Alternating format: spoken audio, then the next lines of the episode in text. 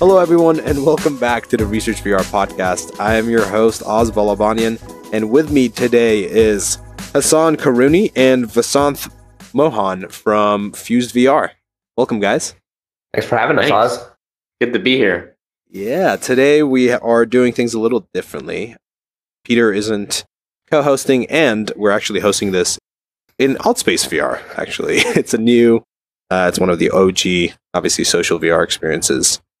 We're holding like swords and masts and staffs in our hands for some reason, but uh, Because thought- why not? yeah, because why not? We're in VR. I mean, I've never played World of Warcraft, but I kind of always wanted to try that out. I feel like we're getting pretty close right now. Yeah. Just holding things. I feel So- like, Yeah. yeah, one day when we actually can touch these swords and staffs that we're holding, that'll be that'll be the day. Um, Yeah. Before we jump into like news and whatnot, uh, let's do a little, short little introduction as to what you guys are doing.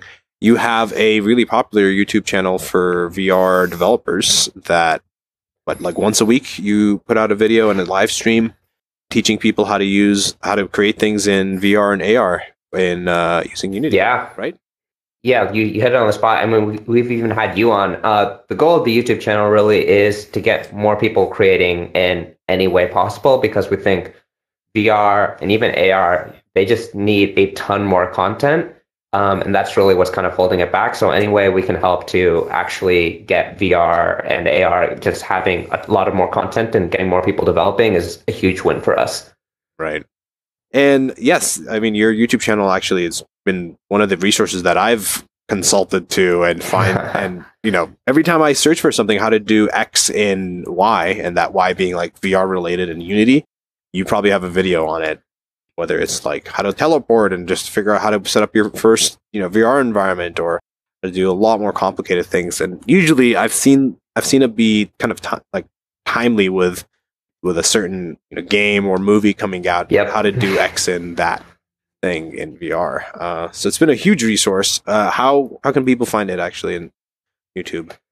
Uh, if you go to youtube.com slash fuseman, all of our videos are there. Um, we have anything from tutorials to our live streams. Our live streams are really a lot of fun for us to do. Mhm. And uh, we also have been recently doing creator chats, which we bring on someone from the community and we just talk VR and like what they've learned and kind of just sharing that knowledge. So it's, it's, it's just so much fun to do. Yeah, awesome. We'll go a little bit deeper into you know what you guys have done and talk a little bit about how you're actually like putting these curriculums together.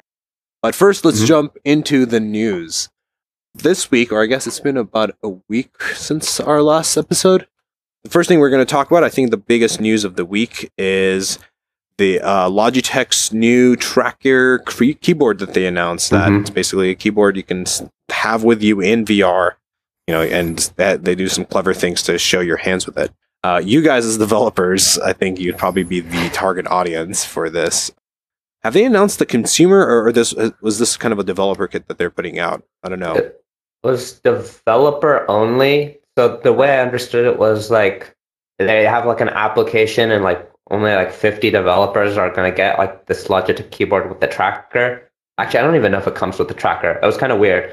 And you Yeah. guys, I guess you have to have like a specific application in mind um, in order to apply it. I don't really have one in mind at the moment. Um, I think it's a very Yeah. interesting device, but uh, nothing really comes to mind, especially from the consumer side of how they would actually use it. I'd be really disappointed if it doesn't just work as like a Steam VR object into any game. Like it seems, it sounds it like you have does. to like really. Oh, it does. Okay, but it sounded like you have to like implement think. it into your own experiences, and that's why they're like doing SDKs and developer kits out. Yeah. I was gonna say, I mean, either way, it's interesting. Like, I feel like in the ideal case, it's just this tracked object that you can use in your game and have a keyboard. But at the same time, I feel like from a design perspective, it's it just seems like it's a little lazy and not enough. You know, like I'd like to see more thought go into like keyboard input and typing in VR. And I think there's been a lot in the space, and it's awesome to have something for a keyboard that could just come out of the box.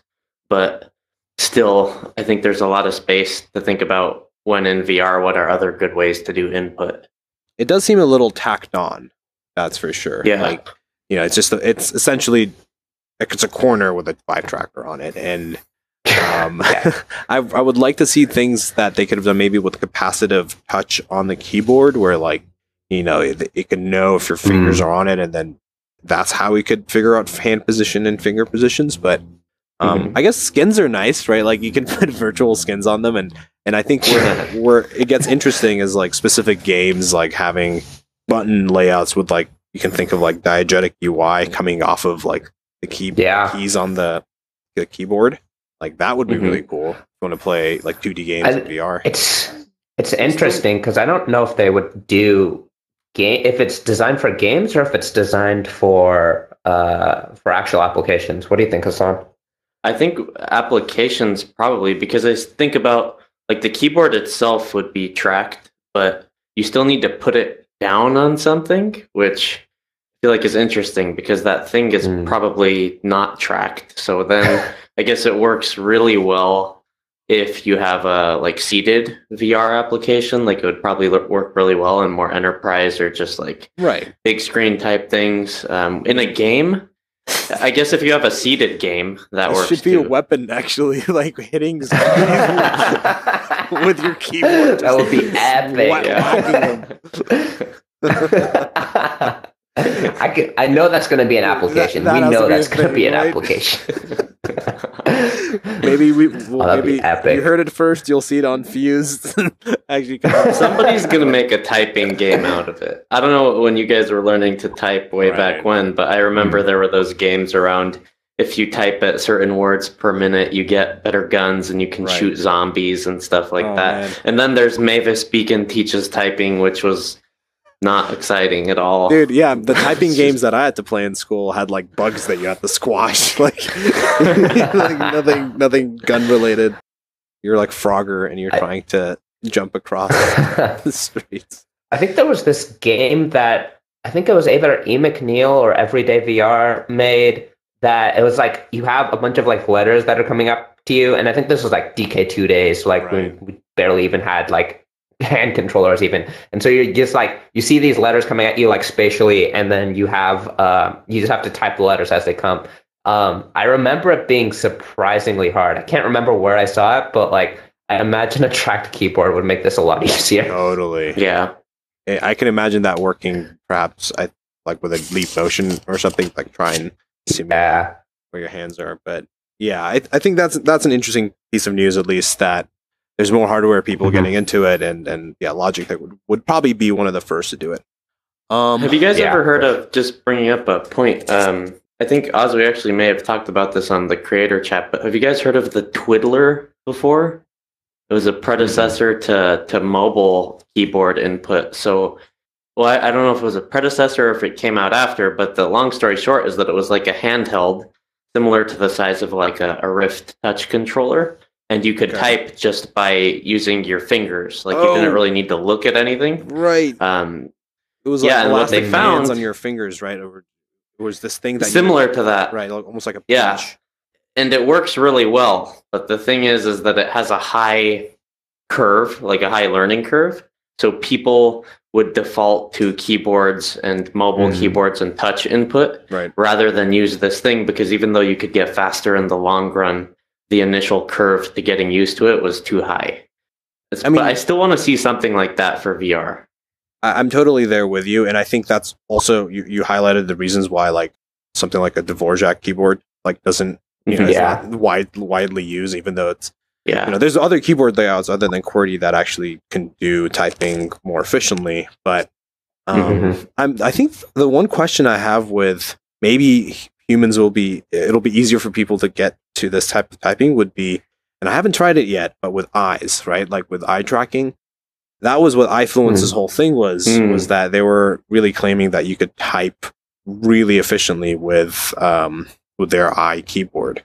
And it's not by like squinting or like looking, but it's like very micro saccadic movements that you can do over things to select and, and like almost like swiping through the, the letters. But I don't know if that's going to be like a thing. Like I have, like I said, I haven't even tried it, but it's the one that I can. I, I think uh, my guess would be it works for like short things, like maybe a username or password. Mhm. But like you're gonna get eye fatigue, especially like depending on how big that keyboard is. it might also depend on how accurate it is. But like I feel like eye fatigue is probably the big concern there. It's interesting to try. If anyone ha- here on the here by here I mean the audience, uh, if anyone has uh, tried iPhones or anything with eye typing, maybe with the Tobii you know Vive headsets, Mhm. uh, let us know your thoughts. I'm actually very curious to to see what people th- think about it. So the second piece of news I do want to talk about, and this is kind of a personal thing because I really really like it. Echo Echo Arena is now going to be permanently free on the Oculus uh, store, on the Oculus Home Store. Wait, Oh, really? Yeah, I didn't I hear missed that. Yep. yeah, news Oh, to us. Oh my god. Uh, it's. I mean, I saw like all these Reddit posts leading up to it. They're like, "Oh, get it today! It's gonna be the last. It's gonna be the last day. Yeah. It's free," and like all this hype. And then they're like, "Oh yeah, we're gonna make it free." I feel like every every deal in VR is kind of sticking to that. Like you know, the even the Oculus, uh, yeah. The the the price drops and everything. They're like, "Oh, it's gonna end soon," and then they're like, "We're just gonna." We're gonna stick with this because it's, It's like actually well. JK. Yeah, and this will kind of lead us. I want to talk about this topic, uh, which you guys actually have. I just watched a video that you did uh, in terms of like the Mhm. state of VR uh, from a developer's Oh, yeah. perspective, and is there any like money to be made right now as a you know indie developer, and and you know why are these and how these Mhm. prices pricings are working?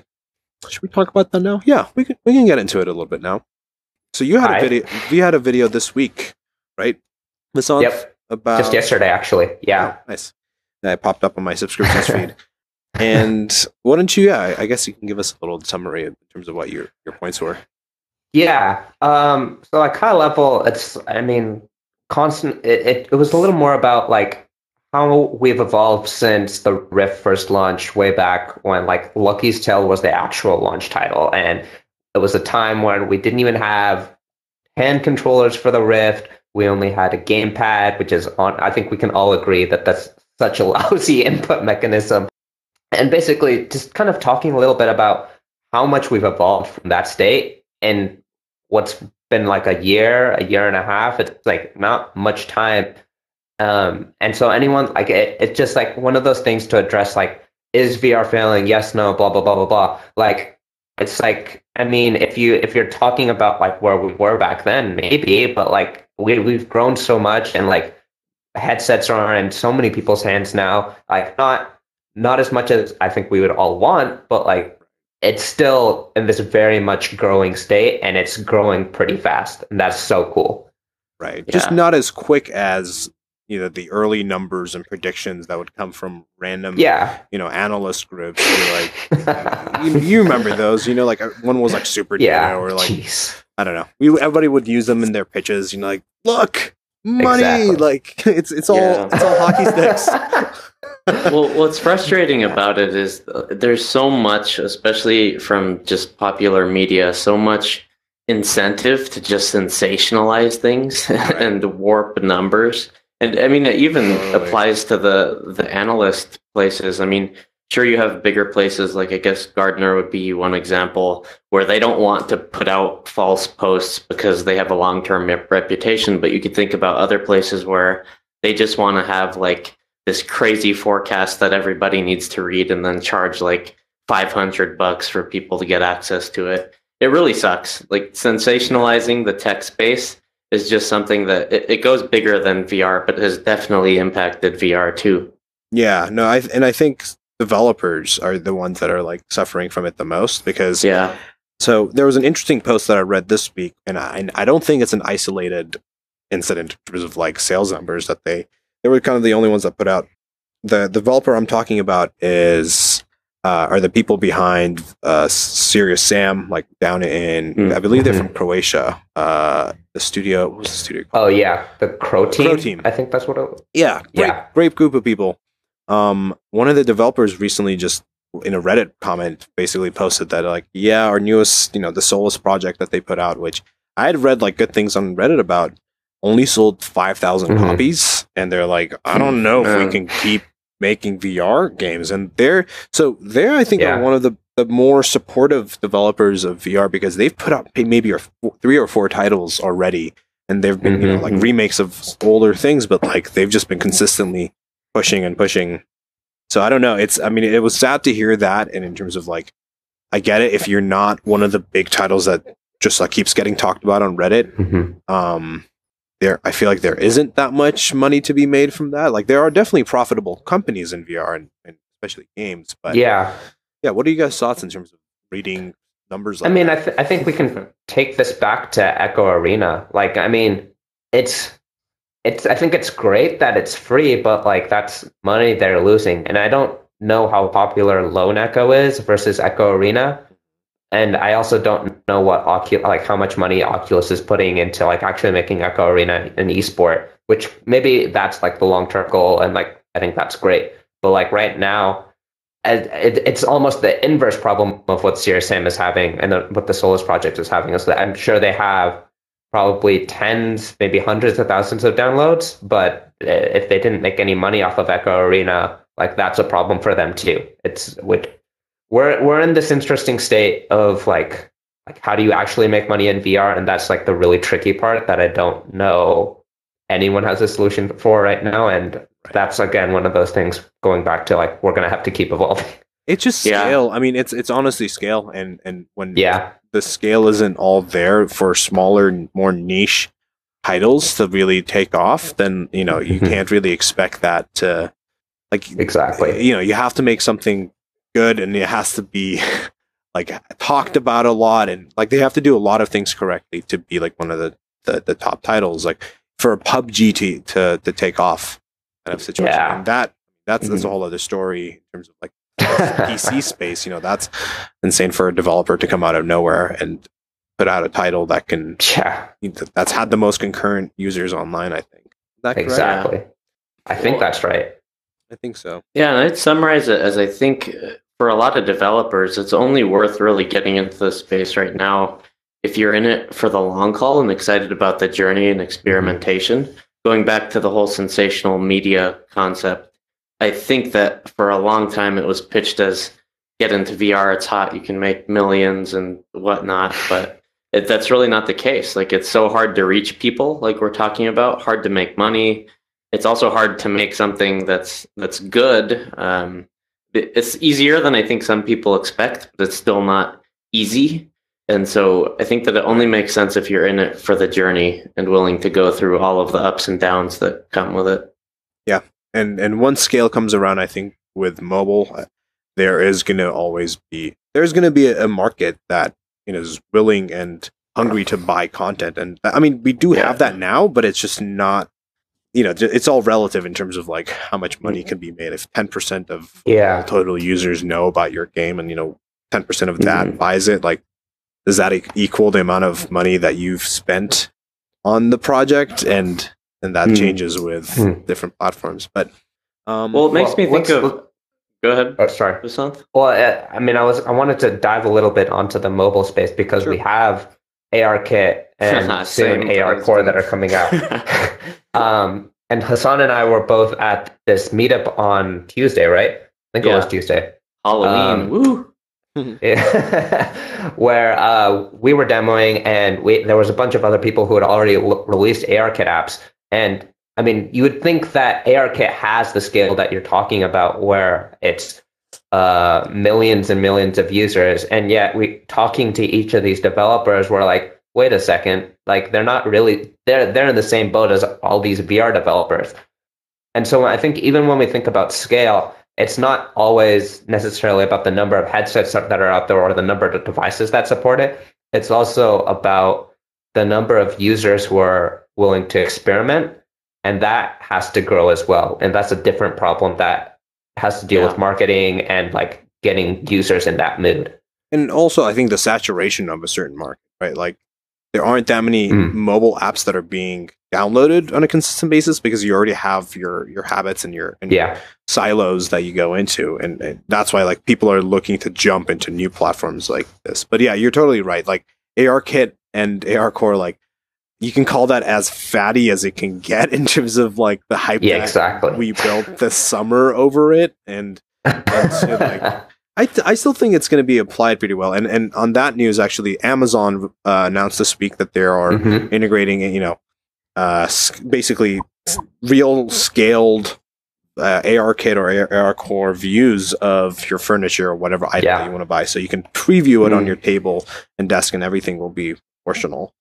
I mean that's cool, right? Like that's that's where I think this Yeah. all of all of these tools are going to be used rather than creating an entire app around it, which I think some people have. But Yeah, so that's really interesting, and I just want to tell more about that meetup that we went to because I think it was Yeah. really what was telling called? in a lot of ways. It was uh, ARBA.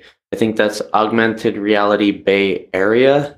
Um, Yeah. So they must have some around, I think. Uh, but what was interesting about it is that this was a crowd of people that had been going to these meetups over and over again. They were very focused on augmented reality. We were setting up a demo for a game that we're building, and we took a, a few seconds to ask the audience questions. We asked them, How many of you have tried an AR Kit uh, app? And out of an audience of about 60 or 70 people, maybe like five hands went up. wow. And I mean, this is San Francisco. It's an AR meetup, and five At out of Unity. about seventy, yeah, at Unity headquarters, and maybe five out of seventy people have tried an AR experience. So Hmm. there's definitely something to. I mean, we could reach a lot of people, but people are still figuring out a lot about AR and VR. Um, and then you you were talking about just AR kind of being some icing on the cake instead of the the cake itself and one of the members of Unity, his name's Greg Madison, he was talking about that, trying to layer AR kit, AR core, and AR functionality into existing uh, use cases rather than building entire apps or experiences around them. He thinks that's a really promising direction to go in. Right. I think we we in being in the thick of it all in terms of like the industry and and, and all the technology that we know, you know, we read up on every week. But sometimes it's that approach leads us to like get too shoehorned into the, the technology that we're using or like we have to, you know, apply this to that and and kind of like Yeah. putting the what, what's the what's the term like putting the the wagon before the horse or something Yeah. something Yeah. to that extent um, I'm so bad with, with these English terms, but anyway, let's go with it. Um, except, yeah, like the approach, I think sometimes can be wrong, where you're trying to, you know, you have the solution to without the problem, and you're trying to find where that problem fits. But sometimes it, uh, the it, better integrations come because you're you have the problem, and you're like, oh, I think a camera would would work really well in this situation, um, like Amazon's. yeah. So anyway, and I think it's okay to to have the the wagon before the horse or like having the solution before you actually find the problem. Right. But I think it's it's the the the real issue is like dwelling on it and like trying to keep like making things work as opposed to like experimenting, seeing if it actually works and then trying to fail early and then moving on from what you've learned. Um, I think that's the real problem that we need to actually fight. Great, great point. Yes, I mean, it's really good to experiment, and maybe perhaps you do have the solution to something. You're like, I know this is going to be useful. I don't know what for, but I, it has so much potential. So yes, you have to iterate on that those ideas and see what's actually going to stick. But yeah, um, so let's move. Let's move on to our next topic. So Microsoft is joining OpenXR and be is becoming a decisive backer in an open royalty-free VR AR standard. Hooray, hooray. We have people Never saw that coming. I'm glad we're we're just happy that they're agreeing to a standard. I don't know if there's more news to cover in terms of talking about this um subject. well, what do you guys think? yeah. I mean, I, I think standards are great. I think the my big problem with the whole OpenXR, and I think this also in part in part goes with the Khronos Group, is it almost feel like there's a bunch of elite people that are trying to set rules without having to experiment. If we're going back to that theme, and Yeah. like Mm. and like i mean it almost feels like because we're we're pretty close with the vrtk community um and those guys they're constantly experimenting and just adding a bunch of features to this really open and amazing platform for developing on. And i mean i, I haven't followed up with like their their affiliation with like this open xr movement. And like while i think it's great that we're moving to open standards i it almost i I don't want to get shoehorned into this issue of like this is the only open standard, Right. which I feel like a bunch of these big players might be going towards. Which I'm like, I'm not sure what's going to happen, but uh, I could see negative consequences also happening from it. No, that that's really interesting to hear. Uh, It does do the VRTK. Actually, we, we should probably introduce them. VRTK is a uh, a company and a group of people that have put together Mhm. a set of tools for Unity for, for to have like all the standard. I don't know. I've I've used it for like locomotion and teleportation and scale Yeah. um, tools that you don't have to like rebuild yourself if there's already um, Yep. a kit like that. Um, Yeah. and and you guys use them a lot for your tutorials. Um, Yep. Mhm. this is a great place place to start. But um, yeah, what are their thoughts in terms of this? Like, does it? Are there kind of conflicting interests when it comes to building like a VRTK type of toolkit and open? I mean, I don't think tough it's like. Or sorry, go ahead. Go ahead. Well, I think it, it just follows on what you were saying before, which is that if we acknowledge that the space is very nascent and still has a lot to develop and change over time, then a concern that I have is that if you have these big companies and, like Vasanth was saying, people who aren't necessarily boots on the ground and implementing stuff, deciding the standards, then it's very possible that at the end, just because they were really big places, they end up setting the tone for a lot of the trends in the industry and they neglect the voices of the people who are doing the boots on the ground stuff and being open source and getting feedback from the Mm. whole world. And I think it's just like there are parallels to say the internet or mobile, other tech trends. I mean, a concern for any big boom is that if you don't have everybody involved and have it all open in the very beginning, then it's very possible to develop standards and trends that aren't reflective of everybody's opinions. So, I mean, that's more of a philosophical concern, but I think it ends up affecting development too. And it's not to say that it's like a bad thing. I think it's really good that these companies are working towards a standard, especially uh, especially on the hardware side. Um, it's just like there are also like there's always a double edged sword to things, and so it's a fi- kind of figuring out like let's let's try to focus on the good stuff and avoid the bad stuff that might happen. Yeah, and make sure everyone's involved too, or the right people are involved, I guess. I guess my take on it is I haven't really seen or used anything from this whole OpenXR group, right? Like VRTK is a lot more useful to me. So perhaps I guess by I guess to contradict that point, Microsoft is now it supports like Steam VR because of this as well, which I guess is a Mhm. you know that's a big benefit of having group. But I don't know if this piece of news actually means that right now the Steam VR um, compatibility is released for the Microsoft MR headsets. Do you guys know anything about that? I don't. Well, we should. maybe- Sorry, I like lagged out like crazy there. No, no worries. You have like a TLDR on that question. uh, I'll just ask again. Um, do you know if Steam VR is now compatible with the Microsoft headsets? Uh, not yet. I think that's coming in a month. I think that was the last I heard. I haven't heard anything else since then. I feel like everything is a month away. I know, right? And speaking of, actually, this week, some news got out that HTC is going to be showing off their Google Daydream, you know, six DoF headset in China, Mm. and uh, that I think they're having a, a conference and an event there, and that's going to be interesting to see. At least, you know, I don't think we've seen anything. I, so I feel like there's a little bit of misinformation going on. So there's there are two headsets. So one is I think I forget the names. One is like a China only standalone headset that I think has been out for a while, Hmm. and then the other one is like the more I don't know international headset or if it's the the US headset, which is the one that they announced at Google I/O. It's possible that they show it at this China conference, but like I also feel a little skeptical about it because of the fact that there exists this like China only headset and the conference is happening in China. I didn't know about this China only headset. I did hear one thing that they were going to release this headset in China first, but I think you might be more right if there is a if there are two different things happening. Yeah, well, it's it's that specific headset. It's it's whatever headset was like China. There's like a China only only headset.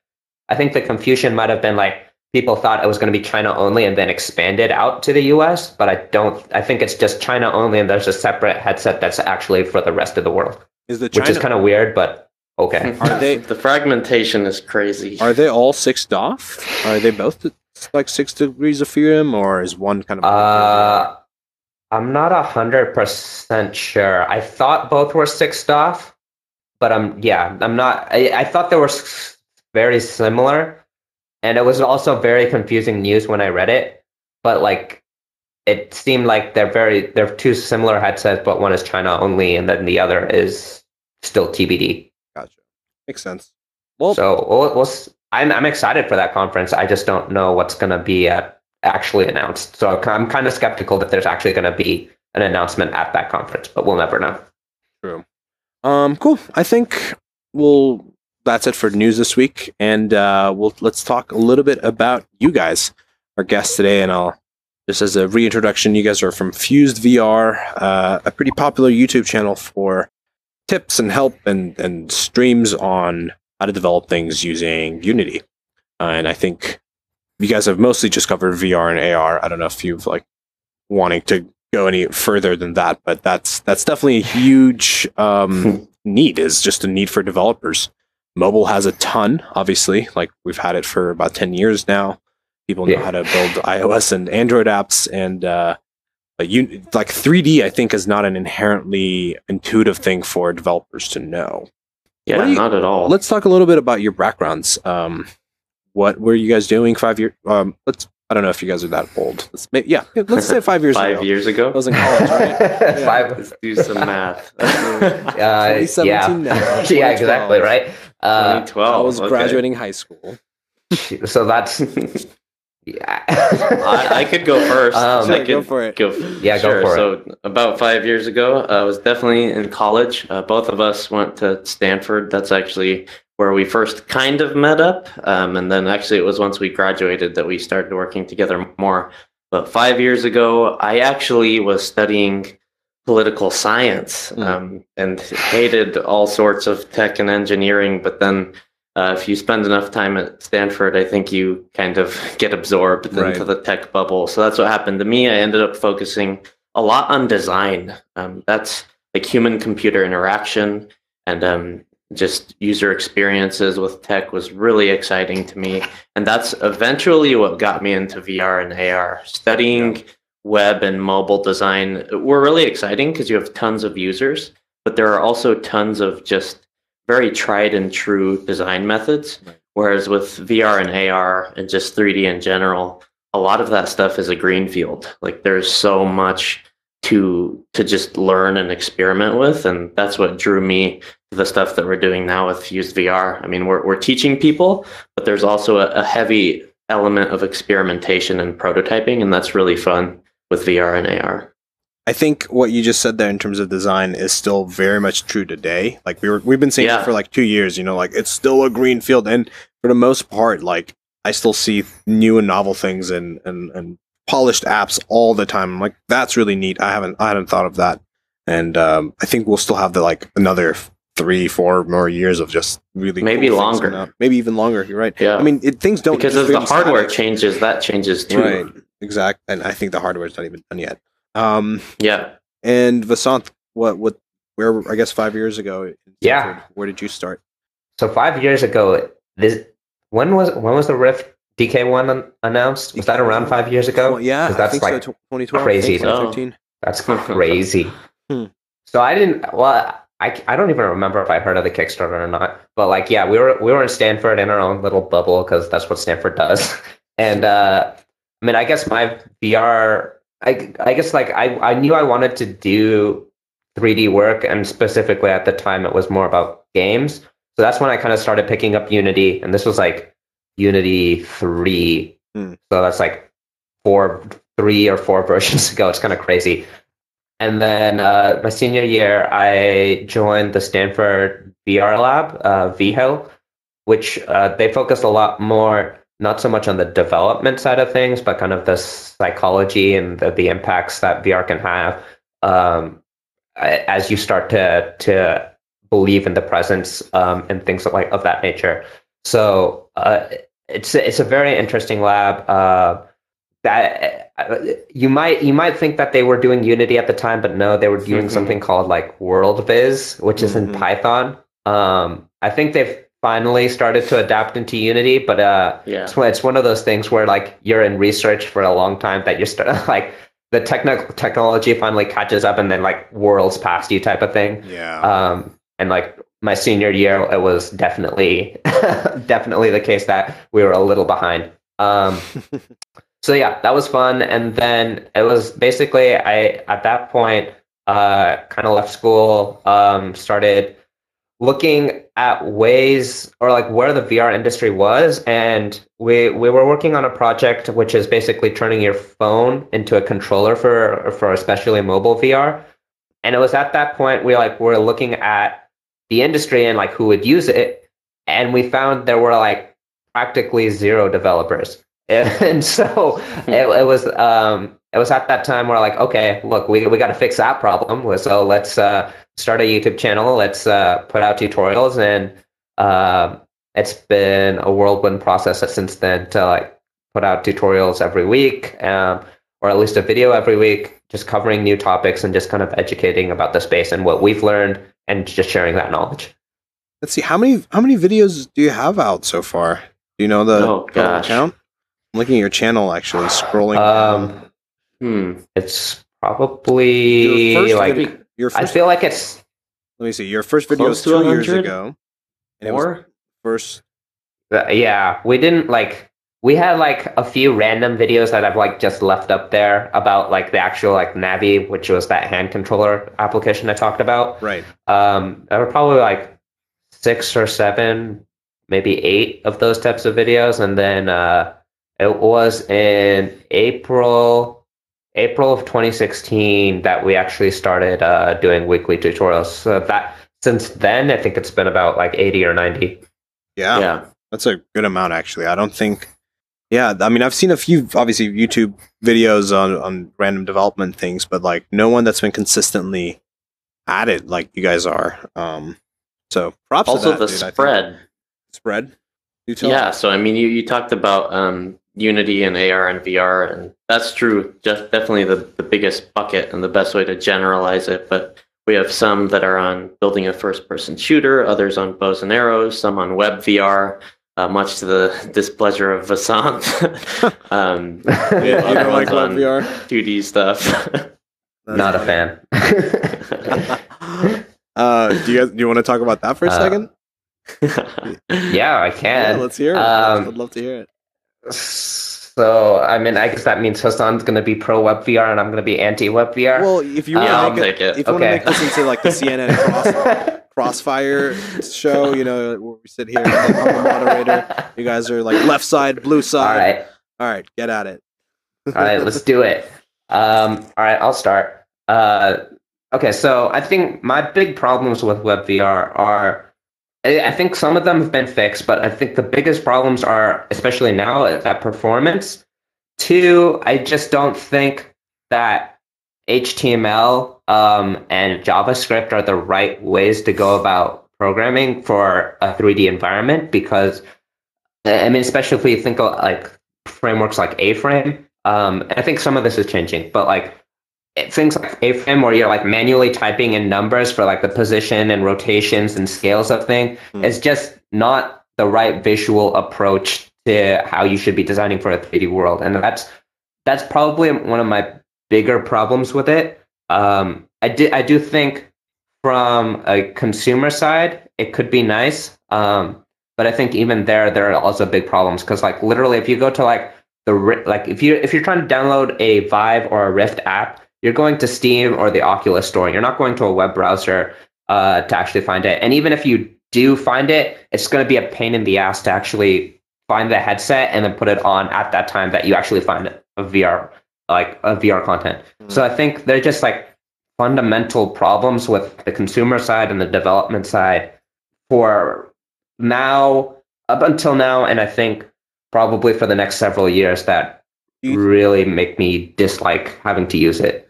I mean, Yeah. it's access is definitely a, a big concern, right? And I feel like with VR, it's always kind of going to, I don't know, it, it- when you run across like a random v- piece of VR thing when you're on your laptop or computer, you like, Yeah. there's barely any point where you're like, I'm gonna go put on my headset to view this, rather than like, this is a VR Yeah. session. I'm gonna sit down and do things that in- include in VR. But but even with mobile things, uh, with mobile apps starting to experiment more with like instant apps. I think Google has uh, on on the Google Play Store where you don't actually have to download the full app, but like it downloads the essentials that you need, and just so you can kind of instantly Yeah. go through into it. Mhm. Do you think there's a future with that in, in for VR and AR, or you know what I mean? When they actually, That's yeah.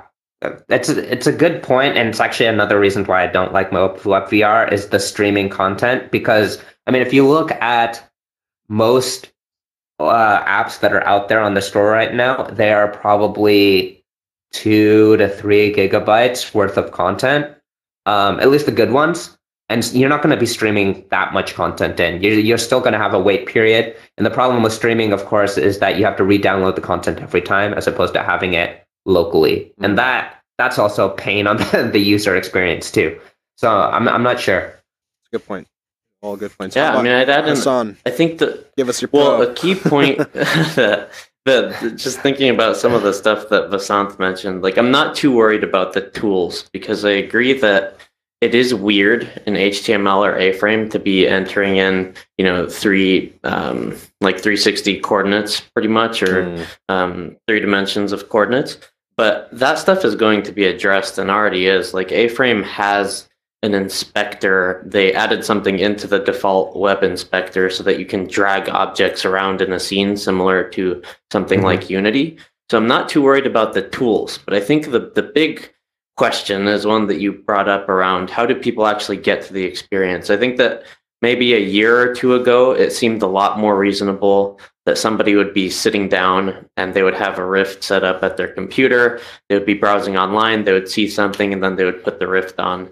Now that seems, I don't know, less and less feasible, especially because standalones are coming really fast. So I would say mm-hmm. that's even an open question for me and something that the web VR community needs to figure out. Like, how are people actually going to get to these apps? What's the, the dominant way Right. to interact with VR going to be? It might be through these stores.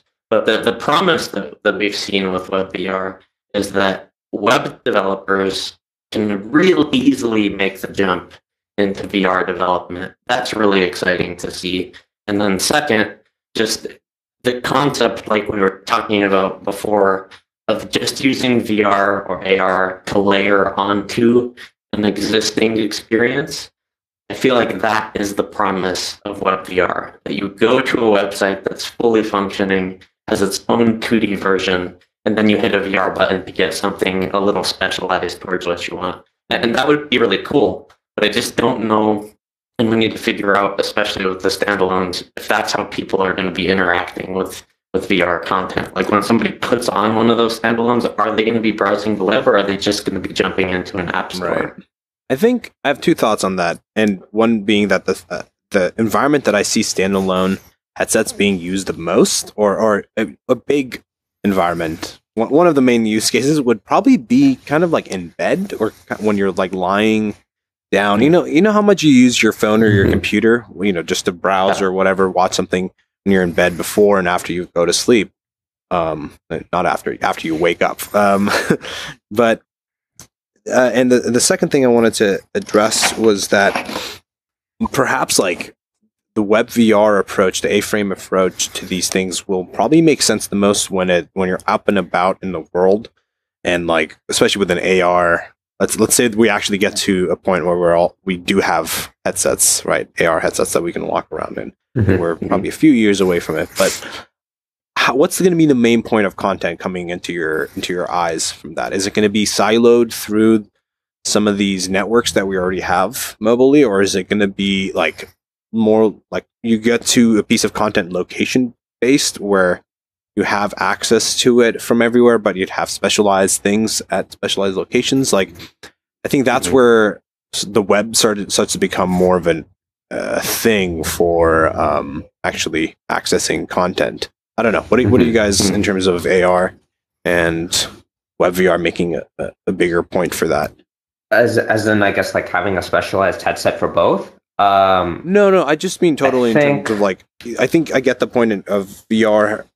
If it's going to be a, a thing that you you know you have at home on a computer or even standalone, and the apps downloaded are, is actually way more convenient than trying to access you know the internet and, and being able to stream everything through every time. Yeah.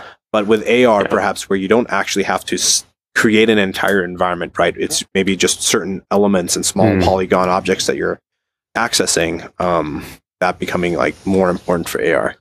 Know, that was uh, my I rant of That's VR. yeah, that yeah. I think it actually makes a lot of sense. I mean, especially with Google is even making strides with this. With I think what they're calling it Web XR, but it's really just Web AR, um, where yeah, you're just downloading like a piece of content. That said, um, I don't. I don't know what the actual format of that's going to look like. It might be a web AR type of thing, or maybe it's just going to be like you set up a script and like an object associated with that, and then it just interacts with the world as opposed to like having to build a whole experience yourself. Right. Um, and I think that kind of depends on how consumers are going to interact with AR, and there's still a lot of experimentation that needs to be done, even from like the user usage point of view and what they actually want to do. You guys have been building AR apps recently, right? Yeah, Yeah, it's been a lot on of fun. uh, We, ARKit app. Nice. yeah, we got started a few months ago actually by just um, we saw that ARKit came out. That was incredibly exciting. Before we had done some HoloLens tutorials, but Mhm. we saw as a big problem there that there wasn't that big of an audience. I mean, how many people have HoloLens that they're trying to develop? Not that many. But then ARKit came out and we did some tutorials on that. We were having a lot of fun. The integration with Unity is pretty solid, really incredible. And so then we started developing a game for it. It's named Artillery Bay. And then, Prasant, do you want to talk a bit about it? Yeah. Um, also, real quick on the the Unity interface, um, we got to we got a chance to to meet the person who was actually developing at it at Yeah. Unity at the event we were at. So that was really really awesome, really awesome dude. yeah, give him a And uh, out. yeah, so the the premise of the game, uh, his name is uh, Jimmy. I think his Twitter handle is uh, at Jimmy Jam Jam. nice. So you can you can follow him there. And or definitely just check out the Unity blog, and you'll definitely find articles written by him. Yeah, he's all over the forums too. If you go on the ARKit forum and ask a question, this guy has been answering tons of them. Hell yeah. it just goes to show how great the community is. But uh, Yeah. yeah. so our game, um, it's called Artillery Bay. It's a local multiplayer type of game, um, kind of this kind of hybrid between like multiplayer bullet hell. Um, you're basically you're set on this bay. Um, you have all the players are represented by ships, and you're trying to def- uh, last for as long as possible, shooting out ships. Um, we've got like a variety of ships, a giant boss ship that you're going to take down. Each one's unique um, and you're just trying to get the high score. Really simple. Um, we're trying to make it simple, but like we also think that there's a huge value to the multiplayer component of things um, that just makes it so much more fun. Is it Definitely. is it released? Wanna, Not yet. no, So we're- uh, we're about two months out. Nice. it's been a fun journey of developing it. I mean, the design questions for AR are so extensive, and the exper- need to experiment is even more than VR. I mean, they both have a huge need for experimentation, but a lot of the fun has been just around learning what works and what doesn't, and trying out different things with AR kit. No, completely. I mean, even input is is a huge. Uh, yeah. uh, it's a huge question to be answered for ARKit games and apps. Uh, how? So tell us a little bit of in terms of the design of of this game. Like, how did you approach it? What what kind of decisions um, did you have to decide on to to create these games? Sure. Well, so I one mean, the that- design. Or go for it. well, there's just so many that we're both eager to jump in, and we'll probably have different ones too. But I feel like one of the most basic ones that we know from coming in from, especially having background with HoloLens, is um, there might be a formal term for this, but we just on our team call it the windowing effect. Which is that for HoloLens, when you see the demo videos, it looks awesome. Like there's this whole world around you that seems like it's augmented and it has these 3D visuals, but in reality, you actually have a really small uh, field of view and window into this augmented world. And the same thing's true on a mobile phone when you're using ARKit or ARCore. So one of the first design things that we had to realize. Let's stop for a second. Um, I don't know if you're hearing this, but like your voice is becoming pretty just like low bit rate, garbled. I don't know if Uh-huh. Wi-Fi. I was hearing it from you before. I'm not hearing it. Can you though. can you hear Yeah. anything? Or what? How I I've been hearing it as a little bit of garbled garbled for Hassan. I thought it was my on my side. Oh, okay. Um, I'm hearing. yeah, it as but it- well. it's, it just Is it still going? Yeah. uh, also it came in like ten Yeah. Minutes ago. think I'm on Also- Wi-Fi. also one thing is I think I just found out my battery is like at fifteen percent. Okay. So let's let's wrap I this up. can I can join on PC, but like yeah, either I do. Well, let's wrap Yeah. this up in the next like few like five minutes or so. How about that? Okay. And your phone. Sounds just- good. Okay. Yeah, I Let's see. so. Well, I don't know if I should jump back in if it's gonna be Uh, choppy. Is it still? yeah. Unfortunately. yeah. Okay. Hassan, take it away. Make sure to talk about windowing. There's that. And then um, what else would be a big one? Uh, I'll wing it. Multiplayer is always fun. There's Yeah, there's I'd- I'd- things. I'd like. Scale and Scale Yeah. multiplayer. And less is more stuff. I'll too. ask. I'll ask the question again. Yeah. um. So for the design of your AR kit game or AR core, uh, uh, let's let's start it again.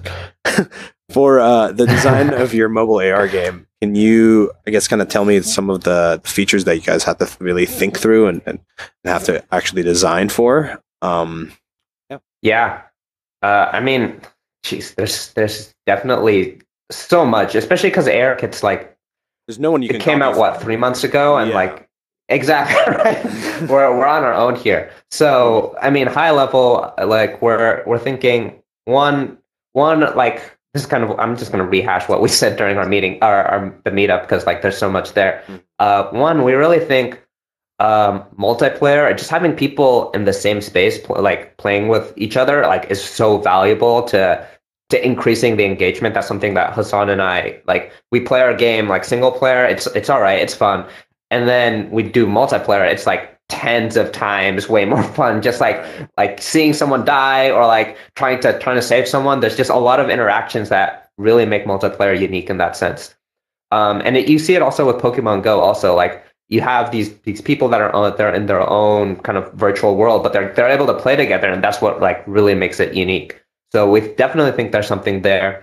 Um, the other thing is just like input wise, we feel like AR, especially now. Uh, I mean, we talked a little bit about how at that meetup, like only five out of like seventy or eighty people had actually tried AR, and so we have to keep that in mind when we design. Like there are things about like this might be someone's first time trying AR, and like you want to make it intuitive for them, um, but also engaging at the same time. And one of the easiest ways to do that is by by basically making it less is having less is more, which basically means provide little, but make that little really, really important and impactful. Um, this is kind of it kind of goes back to like even basic game design where like if you take a look at Mario, there's like a there's such there's such a good video on like someone breaking down the the first level of Mario and how Right. there there's like these like many little details that like the player's not going to notice and that that they already have like this very limited input and yet they're so able to have so much fun. Um, so it's really taking that and expounding upon that into this new medium. So that's that's another design detail that's that's incredibly hard. And then the last thing is this windowing effect which is um, is Hassan's done some several tutorials on the HoloLens and like right in in that specific in those specific cases you have a very small window where augmentation happens. The same thing's true with mobile AR where it's a little bigger than like the field of view that you would get on the HoloLens but still relatively small. So you basically have to make sure that any any details you want have to be within that window at all times to help guide the user to either walk around or rotate their phone or do anything of that nature to basically get them to do what you want. So keeping keeping the window in mind is a huge huge important factor. And there's like there's a lot of tons of other like mobile AR specific ones, but uh, these are kind of like the high level ones that we really think are impactful um, for first time AR developers. Cool. That's a great set of points. I think uh, I want. I quick, quickly want to mention the the Mario kind of guidelines that you were talking about. I, I, yeah. I think I recently saw it in a video as well, where like if you look at the first screen that you get when you're going through, you know, World Yeah. War One, it teaches you how to jump over um, it teaches you how to jump over enemies, j- land on them, and kill them. Jump and Exactly. hit two two you know question mark boxes that just give you money, and one that gives you the mushroom. Yeah. And so you and then the next the next screen after that are the two pipes and learning how to jump at variable heights. And those that essentially is the entire game, right? Like in within two, the first two screens, you've learned everything in a very native way. So yeah, that's a great guideline to kind of uh, try and emulate. Yeah, I think there's a, the the video. I think was it's an interview with Miyamoto on Vox. So I'm sure if you like Google that, you'll be able to find it. That must be where I'm copying this from. Awesome. Um, Awesome. Well, th- thank you guys for being here. This has been a really fun uh, podcast. How can people find you specifically and Fused VR? so um, you can find us on Twitter at FusedVR, and you can find us on YouTube at youtube.com/slash FuseMan. Awesome. And you are Fused Man on Twitter, or I guess, or you are the Fused. Yeah, I'm FuseMan on Twitter. Awesome. And I'm the one and only. Uh, not very active on Twitter. Might get on Instagram, uh, Cool. but not too much on social What's media. what's your Instagram? Or if you want to plug it. Uh, right now, I'm, I'm actually toying around with different names right now. For our channel, we've been trying to get me a nickname. I still don't have one. On Instagram, currently build HK, um, but we'll see. Might change. You could be like a construction company in Hong Kong. Actually, yeah. Could sell it to Hong Kong. I like that. um, all right, guys. Thanks for being here. Um, thank you, thank you everybody for listening. If uh, you can give us a, a comment on our podcast page, that would be awesome. Tweet at us at at Research VR Cast. Uh, you can find us on Facebook at Research VR Podcast. And um, and today, and thank you guys for joining us again, um, Hassan and Vasanth. And Thanks for having us. see you guys Thanks so much. Bye.